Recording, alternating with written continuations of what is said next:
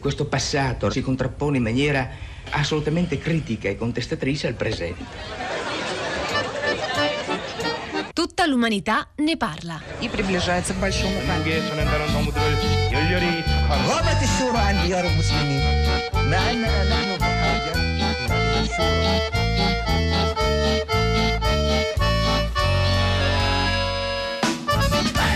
Buongiorno, buongiorno, un caro saluto da Edoardo Camurri. E da Pietro del Soldà, buongiorno, ben ritrovati. Buongiorno Pietro e benvenuti a una nuova puntata di Tutta l'umanità ne parla, il talk impossibile di Radio 3 dove a dibattere dei grandi temi, degli urgenti temi dell'attualità sono i giganti del passato, le grandi menti, i grandi protagonisti della storia umana. Beh, eh, oggi Pietro, fra l'altro siamo anche dislocati in zone diverse, in studi diversi della RAI, a Roma, io sono a Milano, abbiamo un ospite a Torino, giusto per tenere un po' le distanze, perché non vorrei che sia una puntata di quelle anche Distanza un po'... di sicurezza, Distanza di sicurezza. Distanza di sicurezza, perché oggi eh, Pietro del Soldato, poi ci- tu ci farai tutto il punto della situazione, insomma abbiamo bisogno di grandi ospiti perché ragioneremo su un fenomeno significativo eh, che si sta verificando un po' sotto i nostri occhi, un esempio di un'Italia che cambia, cioè gli italiani, sembrerebbe a leggere le statistiche, amano sempre di più pistole e fucili. Insomma, la domanda di oggi è, il futuro dell'Italia è il Texas? È così, è così Edoardo, mentre a livello politico e in Parlamento si discute sempre più animatamente di riforma della legittima difesa, ci sono dei dati che ci dicono che negli ultimi anni c'è stato un vero e proprio boom, è il Ecco. caso di dirlo, battuta- Ecco, adesso poi battutaccia. Sì, ne faremo altre, tipo sì, diremo, solo diremo a un ospite, spari pure la sua opinione, sì sì. Di che cosa? Della richiesta di lici- licenze di tiro a volo, eh, passando, pensate, in tre anni da 400.000 a 600.000 l'anno. Tutti amanti di questa disciplina sportiva? No, assolutamente no, sicuro Ah. no. Il CONI si tratta di un escamotage per armarsi, per sentirsi più sicuri in casa. Insomma, sempre più italiani sono convinti che il mondo sia ogni anno che passa più insicuro e che dunque la cosa migliore sia tenersi una bella pistola sul Ecco, comodino. Esattamente come in America. E fra l'altro di Ame- a proposito di America, l'ospite che è qui con me, mentre tu davi i dati del tiro a volo, eccetera, mi sgranava gli occhi. Non ho capito con questo sgranamento di occhi che, che opinione veicolasse. Ma insomma, eh, adesso lo andiamo a chiedere perché... mm, ecco, scusate, mi ha fatto un casino perché... Vai, vai, rifai. Ok. Esattamente come in America, eh, Pietro del Soldato, beh, insomma, è emblematico eh, questo dei tempi che viviamo, insomma, una specie di americanizzazione della società italiana per certi versi. Ma davvero vogliamo seguire gli Stati Uniti proprio su questa strada così problematica eh, che ogni anno produce migliaia di morti di arma da fuoco, così come succede negli Stati Uniti? Allora Edoardo, direi che per rispondere a queste domande la cosa migliore è capire come funziona davvero questo modello americano, perché l'idea di- americana di libertà dell'individuo sia eh, così legata, se lo è, al possesso di una pistola o di un bel fucile e per capirlo quale scelta migliore che invitare tutta l'umanità ne parla tre voci grandiose, tre protagonisti, ciascuno a suo modo, in modo molto diverso anche della dire, storia delle armi in America. Eh beh sì sì, abbiamo grandi ospiti qui con me agli studi RAI di Milano e con noi insomma forse il nostro ospite più illustre, illustre perché il padre fondatore della nazione, il terzo presidente degli Stati Uniti, il principale autore della dichiarazione di indipendenza del 1776. Signore e signori, ascoltatrici e ascoltatori, è con noi Thomas Jefferson. Buongiorno Presidente, Buongiorno. come sta? Bene, insomma, da dove, da dove sono il mondo è un po' lontano, ma lo guardo Lo- con interesse anche alcune... Guarda, io prima quando c'erano i dati del tiro a volo del CONI la vedevo sgranare gli occhi con una certa curiosità. Eh beh, sai, io mm, ripensavo ai tempi miei in cui questa libertà di, di portare armi era, era due cose, insomma, da una parte l'abbiamo messa, i miei colleghi, in verità non io, i miei compatrioti l'hanno messa nella carta dei diritti perché era importante che un paese come il nostro fosse pronto a resistere Ecco, eventuali questo- tiranni. Questo, Presidente, è un argomento importante che avrà modo di sviluppare nel corso della nostra puntata, ma Pietro abbiamo anche altri Eh ospiti. sì, perché secondo Thomas Jefferson, ma direi solo in ordine cronologico, è l'altro americano d'eccezione, l'uomo che ci piace pensare sempre a cavallo, pistola in pugno. Signore e Ma ho signori, capito chi c'è. a tutta l'umanità ne parla, arrivano i nostri. Altra battutaccia. Benvenuto John Wayne. Fa il rumore del cavallo. Sono cloppete, cloppete, cloppete. sono qua, eh, sono un accampamento. A Torino, che ci fa a Torino però? Mi sono accampato qua, mangio, mangio un po' di pemmican, eh, sorseggio un po' di, un po di whisky. Eh, vi ricordo comunque parlando di armi che anch'io ho dato il mio contributo a questo e ho cambiato la storia dell'America. Se guardate quel vecchio film che ho fatto con John Ford, L'uomo che uccise Liberty Valance, è grazie alla mia pistola che poi quel fighetto del, di James Stewart è diventato un deputato che ha portato il progresso alla nazione perché io e non lui, io e la mia pistola abbiamo ucciso Liberty Valance, il pericoloso bandito che impediva il progresso del West. Quindi ricordatevi che senza le pistole il progresso è piuttosto difficile. Eh, guardi, John Wayne, insomma, questa affermazione è piuttosto, è eh, piuttosto impegnativa e io sono sicuro che insomma, non incontrerà i favori del terzo grande ospite di oggi, per quanto mi riguarda, tra con tutto rispetto per Thomas Jefferson, è il grandissimo ospite della puntata di oggi, beh, è che è inglese, è un ragazzo di Liverpool che da idolo musicale divenne un'icona del pacifismo e che negli Stati Uniti però trovò la morte, forse proprio a causa della facile circolazione delle pistole. Fu ucciso da un suo fan squilibrato nel 1980 a Central Park e con noi John Lennon. Buongiorno Lennon! Eh, bu- buongiorno, sono contrariato da questo invito in realtà, per, sì. mille motivi che, che poteva, potevate chiamarmi, insomma, eh, come mi hanno ammazzato, certo è, deprecabile, ma insomma. No, ma noi l'abbiamo chiamata perché lei ha, ce- ha, sempre cercato di dare una possibilità alla pace. Ah, ho capito, ho capito. Quelle, quelle, come... quelle, quelle cose che facevo con Yoko quelle cose che lei faceva con Yoko, esattamente. Quindi ci interessa il punto di vista di un altro Occidente possibile, un Occidente pacifista o non violento, insomma un Occidente che ehm, rinuncia e prova a sperare un'utopia diversa, un altro racconto di sé, un'altra sistemazione sociale dei ruoli, insomma. Beh, esempio, que- questa idea del progresso che arriva con le pistole di John Wayne ha già buttato lì una cosa non da poco, che, che gliene pare Lennon? Ma eh, guardi, eh, io di fatto con, con, con, le pistole ho avuto a che fare una volta, essenzialmente quando ho scritto quella che ero convinto fosse la mia migliore canzone, che aveva proprio una pistola nel titolo, voi sicuramente la ricordate, no? Dica, Revolver. dica. No, perché per me uh, uh, I'm the Walrus la sua, la sua migliore canzone. Non è Revolver. Si chiamava Happiness is a Warm Gun. Happiness is a Warm Gun, certo. Trasformato in un quiz, eh, quel programma. Eh, sì, sì, sì, Tutti un quiz, abbiamo quiz, toppato, però, eh.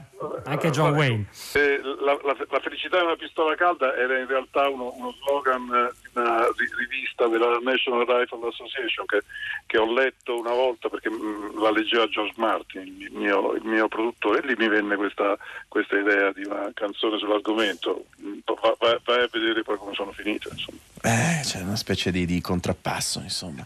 Thomas Jefferson, ecco, iniziamo da lei perché appunto la, la, l'Italia, appunto, abbiamo detto inizio puntata, assomiglierà agli Stati Uniti da questo punto di vista, ma prima l'ha iniziato a fare. Ci vuole spiegare illustrare le ragioni per cui negli Stati Uniti è possibile comprare liberamente armi da fuoco? Liberamente a seconda dei luoghi, degli stati, della legislazione. Ma Noi abbiamo sempre creduto dichiarazione... nei diritti degli stati di regolare anche questo genere di questioni, ma c'è un emendamento nel Bill of Rights, nella Carta dei diritti, io non l'ho scritta, ma ne approvavo grandemente lo spirito che dice che i cittadini americani devono essere liberi di possedere armi perché perché noi temevamo, tutti noi padri fondatori, tantissimo la presenza di un esercito stanziale. Eravamo convinti che con un esercito stanziale, un sovrano che fosse un re, un presidente, un'assemblea, potesse sviluppare insomma, un'autentica tirannia sui suoi sudditi. I miei amici nemici che scrissero il federalista, con i quali io spesso litigavo, a un certo punto affermano che gli americani hanno su quasi tutti gli altri popoli del mondo il vantaggio di essere armati, non perché noi fossimo dei violenti, non lo eravamo assolutamente, ma perché volevamo che ci fosse una possibilità innanzi a un, una svolta tirannica del governo di avere un'opinione pubblica pronta a tutto. E quindi è, è la teorizzazione del tirannicidio come atto fondamentale della, della, della, della vita di uno Stato liberale, no? Eh beh, lei cosa preferisce? Il tirannicidio o tenerselo il tiranno? Poi è una No, cosa preferi- mo- molto classica. è una eh. cosa molto classica. Anche Atene ha iniziato esaltando i tirannicidi, però Jefferson, mi scusi, poi dobbiamo coinvolgere John Wayne. Questa cosa oggi significa, tradotto in termini molto pratici, torno ai- a un po' di dati, una quantità di morti ammazzati d'arma da fuoco che è davvero eccezionale, spropositata. Eh, nessun altro paese eh, libero e civile al mondo ha un, eh, degli effetti simili. Insomma, è davvero preoccupante la cosa. Eppure non se ne può parlare, è quasi un tema. eh, sì, se ne parla, si fanno manifestazioni, ma è difficile avere la maggioranza. Sì, se ne parla, ma avere la maggioranza, per esempio, su- su- eh, in una, una posizione critica nei confronti della libera circolazione delle armi è molto difficile.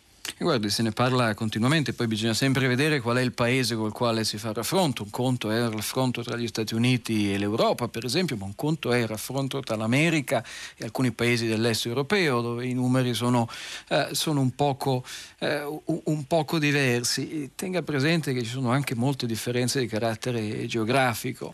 Il tasso di possesso di armi è molto maggiore nelle aree rurali.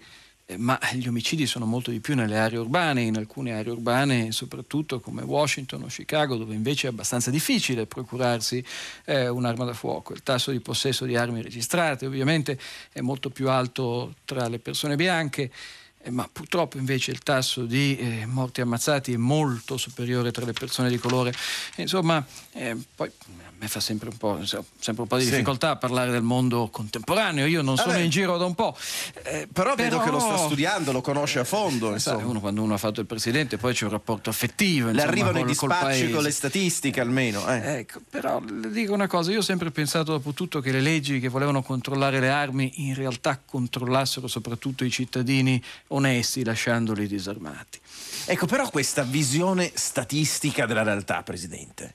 Cioè, ehm, ovviamente poi con questi numeri uno può, può- può- può- dimostrare tutto, diventa tutto un po' più freddo. ehm, ehm, le persone che comunque si armano, beh, rappresentano. beh, c'è, c'è- proprio un cambio psicologico, politico. Una, una persona armata è diversa da una persona non armata, gli cambia l'esistenza, il modo di rapportarsi al mondo.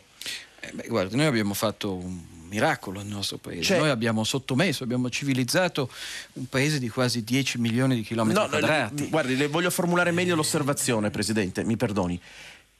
Una persona armata presuppone che sia una persona educata, Certo. ma l'educazione la può dare il governo e quindi sì, c'è una forma di Stato etico che è contro i principi da, da- da lei promulgati. No, non è una forma di stato etico, questo è un genere di, di cultura e di educazione che viene dall'esperienza, dalla storia. Eh, per tornare a quello che dicevo prima, noi abbiamo avuto il paese che si è più espanso su un territorio immenso, si figuri carovane che giravano per giorni e giorni e giorni senza incontrare un altro volto umano. Cosa potevano fare? Per loro essere armati era una questione anche di sicurezza e questo è passato. Sicuramente una società armata richiede la consapevolezza da parte di chi un'arma ce l'ha di quello che quell'arma è. Non, non volevamo certo una società armata perché la gente facesse la caccia ad altri esseri umani. Presidente insomma. Jefferson, sì. Edoardo, scusate Sì. se interrompo la vostra dotta conversazione milanese, ma a Torino c'è un John Wayne che scalpita. Eh, insomma, alla- alla e parola non è- carovana e non credo è- si eh sia sì, emozionato. E non è il caso di farlo arrabbiare troppo. Wayne, ma non è che lei incarna un modello, si è un po' pentito di aver incarnato il modello del macio così violento che ha la pistola facile. No, Ma figurati. su questo magari eh, ritorniamo Eh. dopo. Io vorrei dire quello che l'amico Thomas eh, stava, stava dicendo. Io non ho tanta simpatia per i politicanti di Washington, eh, che sono eh, colletti inamidati, che stanno lì col culo sulle poltrone, sentenziano, eccetera. Però vi ricordo che nei primi anni del XIX secolo un altro politicante di eh, Washington, Horace Greeley, eh, fece il famoso editto della giovane nazione americana dicendo, iniziava così, Go west young man, go forth into the country, vai a ovest ragazzo, addentrati nel paese. Ora, come diceva prima Thomas, se uno voleva addentrarsi nel paese, non poteva non essere armato, perché cosa gli capitava? Potevano capitargli eh, indiani Navajos, oppure Apache, oppure Comanci, oppure Arapaos, Sì. eh, le varie tribù che impedivano il progresso. Il nostro progresso è un progresso che è nato proprio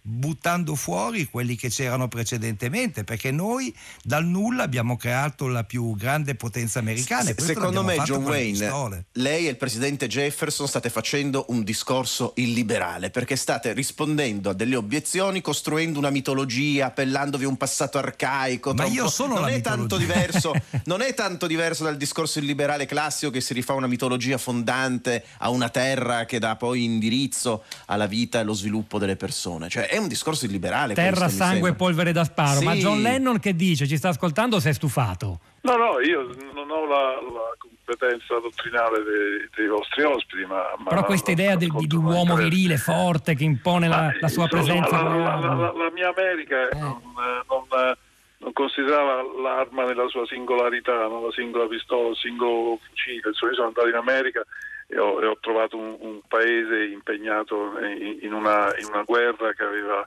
no, una, una temperatura psicologica mondiale, che era il Vietnam, no? di cui tutti parlavano e nessuno sapeva esattamente di che cosa si trattasse e, e- e- la, e la grande pistola a quel punto erano gli Stati Uniti nella, nella- nella loro essenza, no? erano questa pi- pistola puntata contro il mondo e, in fondo il pacifismo di cui, di cui mi sono interessato in quegli anni era proprio questo, mettere, mettere il silenziatore in un certo senso al- al- a questo istinto naturale della nazione piuttosto che al singolo cittadino. Neanche a- sono mai arrivato a considerare poi eh, che, che un ragazzino squinternato mi, avrebbe sparato die- dieci anni dopo, insomma, davanti, da- davanti all'ingresso di casa. Quindi eh, eh, eh, come dire, in, questo, in questo lasso di tempo fra allora e adesso, fra, fra- fra il 1980 e, e- e- i tempi appena evocati, è successo qualcosa di grosso, vero che è diventato un impero questo, questo- questo paese. Ma, ma appello al suo pacifismo, anche se lei dice che quelle sono cose di Yoko. Eh, però, È eh, bello che si sia liberato di Yoko Ono in questo tempo. eh. così brutale. A me non dispiace, Ma- Yoko mai sopportata, no- non me ne abbia lei. no. Eh, eh, eh, lei non teniamo il punto, ma c'è un legame quando l'America che lei ha scoperto lei, quando a un certo punto ci è andato, ci si è immerso, tra il pacifismo che com- contrastava la guerra in Vietnam e il- la violenza delle strade, la presenza di armi da fuoco nella vita privata degli individui americani sul suolo americano. C'è un legame tra queste due dimensioni, lei lo ha percepito guardandolo da- con occhi inglesi. Ma eh, io credo che, che ma prima di tutto io ri- rivendico, scusate, il, il- il ruolo di mia moglie eh, come la grande Bravo. ispiratrice di un, di un ragazzo inglese e come di un ragazzo inglese di, di periferia e, e come insomma, una, una visione no, in anticipo sui tempi, perché poi tutto il suggerimento mi è venuto da lei, da, da lei anche questa idea di declinarlo in queste strane chiavi situazioniste, artistiche attraverso il quale parlavo al mondo. Ma lei, no- ma lei è Ah, un genio, non ha bisogno di Yoko, Yo- Yoko Ono, è un genio, cioè lei è una delle, delle- figure più luminose della storia dell'umanità. Cioè. Ho piacere, ma, ma- ma- ma- no, io credo che la- l'America del, del- del Vietnam abbia in un certo senso costituito un po' la- l'anticamera no? Poi per, per tutto quello che sarebbe successo dopo e da Columbine in giù insomma l'America dell'arma caotica non so come dire de- de- eh, che nelle mani del singolo minorenne o, del disoccupato arrabbiato che creava eh, questa serialità di massacri E infatti quell'atto rucolo, non mi ricordo Ecco John come si- Wayne. Quell'atto rucolo che ha il nome italiano, mi sembra De Niro, quando Bravo. guidava il taxi e portava la pistola era un reduce del Vietnam. Eh, ma perché la questo- contrapposizione, è, è, come ci spiegherà John Wayne, è tra, che- tra il fatto che John Wayne eh, sparava a ragione, non so come dire, mentre poi eh, l'America ha cominciato a sparare a casaccio. Ecco, credo che, che nella, nella È logica, affascinante questo, Lennon. nella affascinante. logica iniziale delle armi e poi nel, nel disastro a cui assistete voi adesso ci, ci corra questa- questo distinguo. Sentite, Cioè, ma, ma eh, eh, scusa Edoardo se ti interrompo, siccome siamo nell'Italia del 2019, io non so quanto Thomas Jefferson e John Wayne seguono le vicende italiane, temo pochino, però secondo voi questa idea che all'Italia di oggi servono più armi per essere sicura è, è- è un'idea che vi piace, che eh, vi suona familiare? Cominciamo da Thomas Jefferson, presidente. Guardi, ci sono tante cose che io credo il vostro paese possa imparare da quello che ho contribuito a fondare.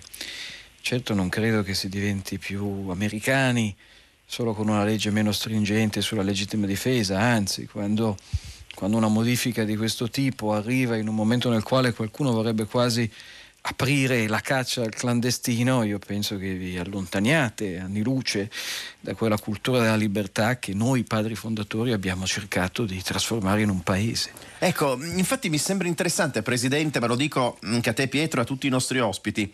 Eh, abbiamo i principi fondanti per cui negli Stati Uniti è possibile possedere un'arma da fuoco, insomma, fatte le differenze dei singoli stati. Quei principi fondanti, come spiegava John Lane, sono stati poi immediatamente, come dire, messi in difficoltà dalla pratica e c'è quasi una differenza fra l'idea e l'azione no? Una, tra l'idea e la realtà, la sua incarnazione. Lei su questo tema Jefferson non riesce a fare i conti. E questa è la vita, però. Eh beh, ma certo, ma questo è ris- le idee e la, la, realtà e la vita. Eh, però poi la realtà deve mettere in discussione anche l'idea diciamo, nel momento diciamo in cui... un secondo questo. Lei mi può dire che noi parlavamo di diritto di portare armi quando non c'era un esercito organizzato, quando questo esercito non aveva portaerei, sottomarini, eh, armi nucleari, men che meno un esercito di, di droni.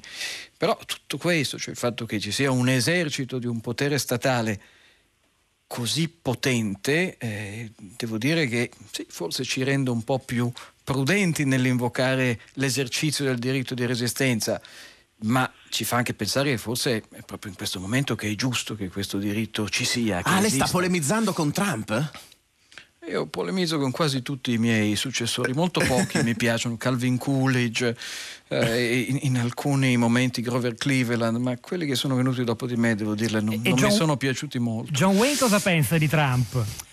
Non mi, è, non mi è molto, molto, simpatico, è un uh, ricastro, mi ricorda quel banchiere eh, che sale sulla mia diligenza di ombre rosse pieno di soldi che però ha rubato, quindi non, non è un personaggio che mi piace molto. Per quanto dicevate voi, eh, io vorrei dirvi questo. Sì. Allora, e l'ho anche detto nel mio ultimo film. Voi sapete che il mio ultimo film si chiama proprio Il pistolero, The Shootist, è un film del 79.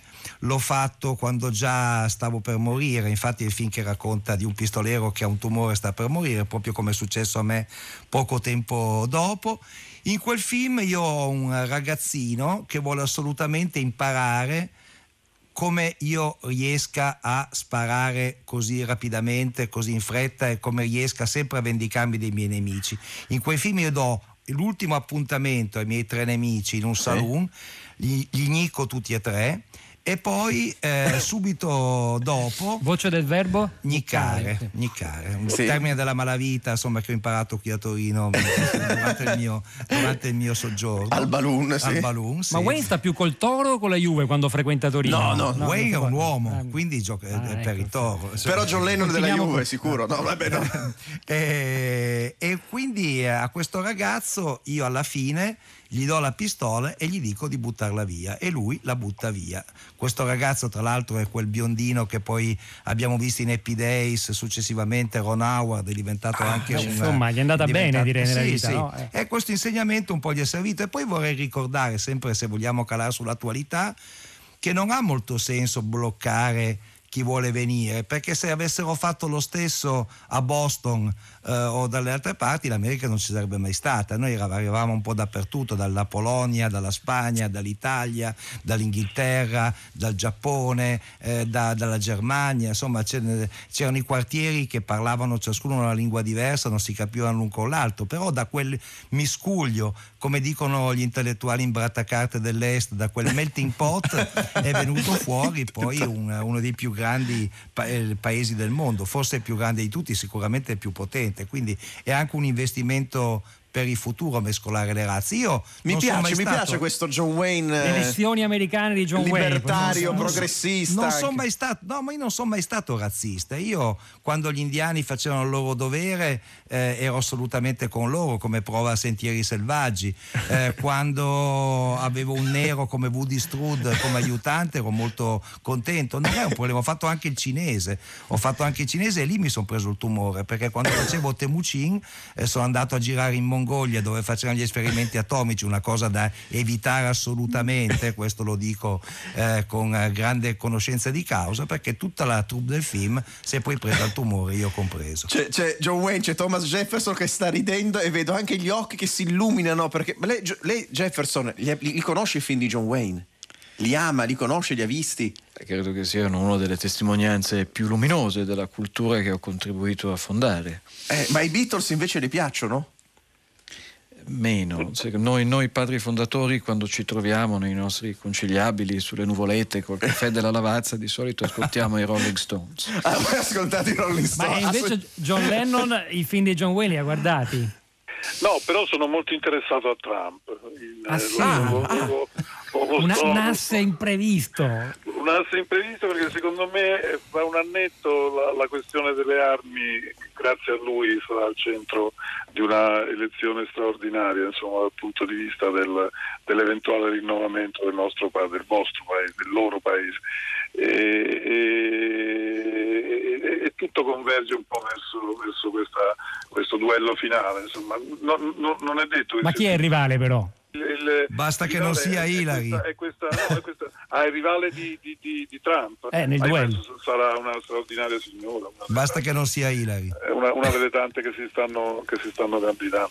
Ma su questa cosa delle armi credo si giocherà una buona parte della, della elezione. E lei, e lei, Thomas Jefferson, se ha ragione John Lennon, cioè sulle armi si giocheranno le, le prossime elezioni presidenziali americane.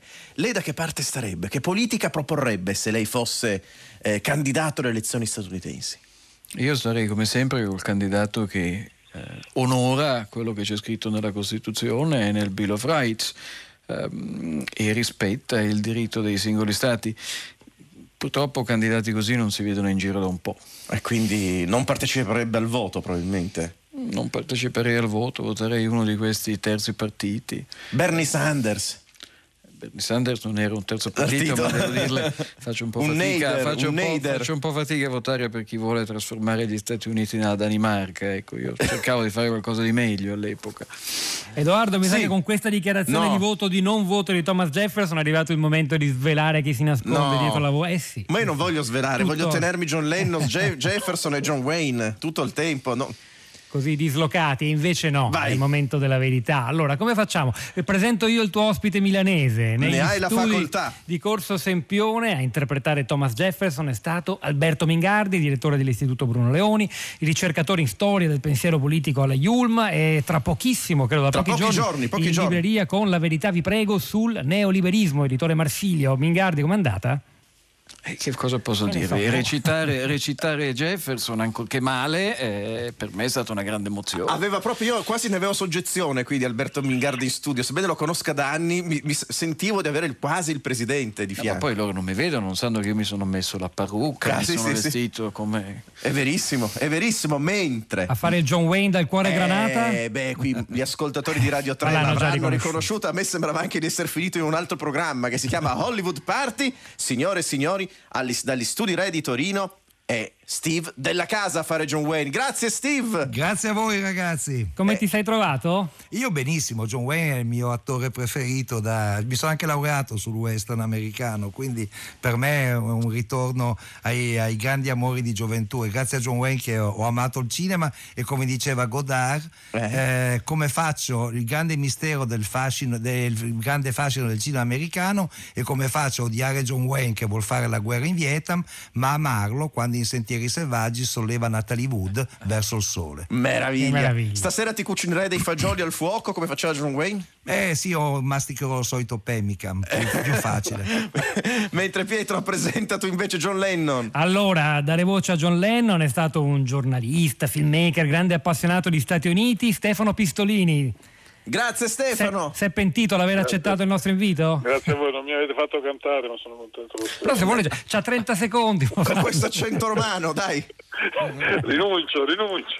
rinuncio, rinuncio. Oh, possiamo svelare, svelare una, un dettaglio, un dietro le quinte. Allora, al di là del vetro, qui a Roma, via Siago, sì. alla parte tecnica c'è il grandissimo Enrico Murgia, che Grande. tanti anni fa passò con Stefano Pistolini e mi dicono anche un pizzino in mano della nostra regista Elisabetta Parisi, Serena Dandini, un mese proprio negli Stati Uniti ad Atlanta. Certo, certo, certo eh. Eh. E, e, ne successero delle belle. Faremo un'altra Faremo puntata un'altra di tutta l'umanità. Faremo. Murgia e Pistolini ad Atlanta. Do- dobbiamo solo diventare rispetto. postumi. Quando saremo postumi inviteremo. eh sì, c'è un piccolo dettaglio in effetti che manca. un momento apotropaico così con cui si conclude questa puntata di Tutta l'umanità ne parla. Davvero ancora grazie ai nostri ospiti. Pietro, noi diamo appuntamento ai nostri ascoltatori. Come sempre, sabato prossimo alle 10 e un quarto, tutta l'umanità ne parla. Evviva, grazie! Ciao! Tutta l'umanità ne parla. Di Edoardo Camurri e Michele Danieri. Con Pietro del Soldà. Regia di Elisabetta Parisi. Puntate e podcast su tuttalumanitaneparla.rai.it